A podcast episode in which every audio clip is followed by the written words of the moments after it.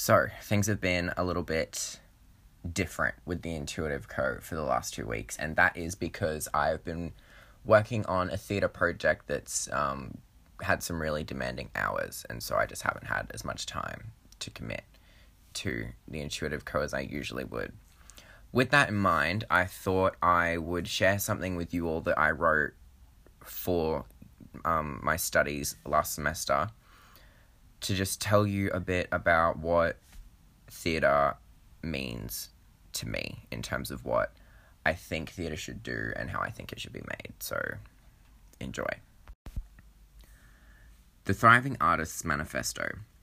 This manifesto outlines a number of mindsets I have found vital to ensure my work and I can thrive, as well as what I have observed in others and their success. Here, I will restate each tenet of the manifesto and elaborate on it using my own experience and the ideas of artists with similar mindsets. For the writer to thrive, they must also read. This is also true of the dramaturg, the director, and the actor. The more content one ingests, the more they can regurgitate. Obviously, plagiarism is not the objective, but the more one reads, the more they can bring to their art. It shows them more of what's possible.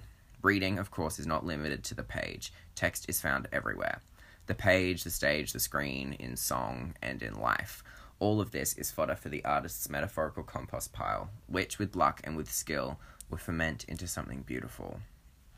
Of course, simply reading something does not immediately improve one's skill. American writer John McNally writes that one needs to read hundreds or thousands of novels and to read them as a writer. In this instance, novel is interchangeable with any text or lived experience. You must interrogate what you read and experience in order to discern what makes it work, what makes it beautiful.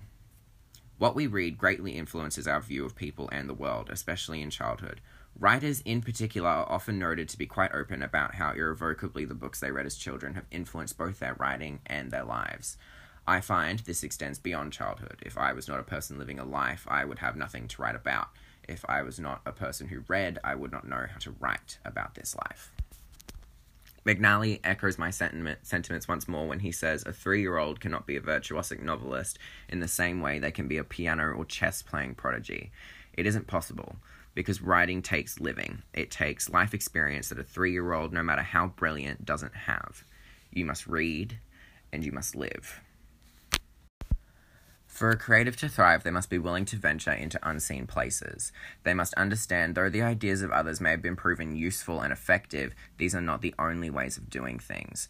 Hegemony is the death of creativity, and this applies both to process and to product. In the modern market, it is all too easy to fall into regular patterns of art making. The public comes to expect something of an artist once they become successful, and the artist feels a pressure to maintain their success. Performance artist Marina Abramovich's approach to this dilemma is one I employ and concur with. She emphasizes the need for artists to do what frightens them, what makes them uncomfortable, what they have never done before. Without experimentation, there cannot be failure, and without failure, there cannot be growth. This is true of both solo and group endeavors. Collaboration, devising, creative development, these are all processes reliant on collective discovery. Without group experimentation and epiphanies, which often yield unexpected results, there can be no work. Devising, in my opinion, is done best when beginning from a state of play. Play is a state in which meaning is in flux, in which possibility thrives, in which versions multiply, in which the confines of what is real are blurred, buckled, and broken. Though it is important once those boundaries are dissolved, the artists re solidify them in a mold of their choosing. Breaking rules and subverting convention are valid goals in art making, but as Lehmann warns, Provocation alone does not produce great art. There must be a purpose, there must be a logic of some sort, even if that logic is hidden from the audience. The artist or artists must know why their art is the way it is. For an artist to thrive, they must understand that they are enough. All the necessary creative power and knowledge to generate phenomenal art lies within the artist. Stanislavski's concept of the emotional reservoir does not apply only to the actor all creatives must draw from their own experiences and imbue their work with life and energy. The writer's job is to make the director's job easier, which is to make the actor's job easier. The actor's job is to serve their character in the text at large. This creative Ouroboros can only sustain itself if all involved in a project give themselves to it fully and with the belief they are knowledgeable and skilled enough to make the work great. Psychological research tells us a strong and coherent identity is its own creative achievement. It is of key importance to the realization of creative potential, to translating it into achievement. It helps one focus on goals and persevere despite failure, thus increasing the odds of success. As I stated earlier, an artist must live, but living must not be restricted by any sense of lack or inadequacy. Such feelings are too dense and all too easily disrupt creative flow, whether that be in a group or solo context. Csikszentmihalyi tells us flow is a subjective state that people report when they are completely involved in something to the point of forgetting time, fatigue, and everything else but the activity itself. The defining feature of flow is intense experiential involvement in moment to moment activity. I would say it is more than fair to assert that flow is impossible if insecurity and doubt cloud the mind of an artist. You cannot focus on a task with your entire being if you are concerned about whether or not you can complete it to someone else's standard you must satisfy yourself first. The public and the market are secondary. For a creative process to thrive, there must be trust amongst collaborators. Hostility and disrespect, whether conscious or not, are the easiest ways to bring collaboration to a grinding halt. The railroading and provocation of fellow creatives for the sake of getting your own way or some other twisted form of manipulation or psychological experiment is abusive. Disrespect invites distrust, and distrust is the easiest way to block group flow. Trust is important in group context as it is associated with an atmosphere of safety, one in which it is allowable or even encouraged to admit you do not know something, and where joint problem solving is a well well practiced behavior. The ability to trust your peers and vice versa is imperative to you being able to work with them efficiently. Issues arise when in low trust environments. When disrespect is present in a group context, it poisons the root of the work being done, sullying it for those involved. Furthermore, being in a low trust environment, one may suffer harm to their self image. This tenet goes hand in hand with the previous one. Being in high trust environments when collaborating is conducive to high self esteem. A strong and coherent sense of self is vital to the flow of individual creativity. Flow is only possible when you are fully invested in the task at hand, and a low trust environment will only distract from the task. Distraction due to resentment or insecurity will only impede the creative outcomes of the group. If one wishes to create a high trust environment, I would recommend introducing a code of conduct to your collective or devising one with them.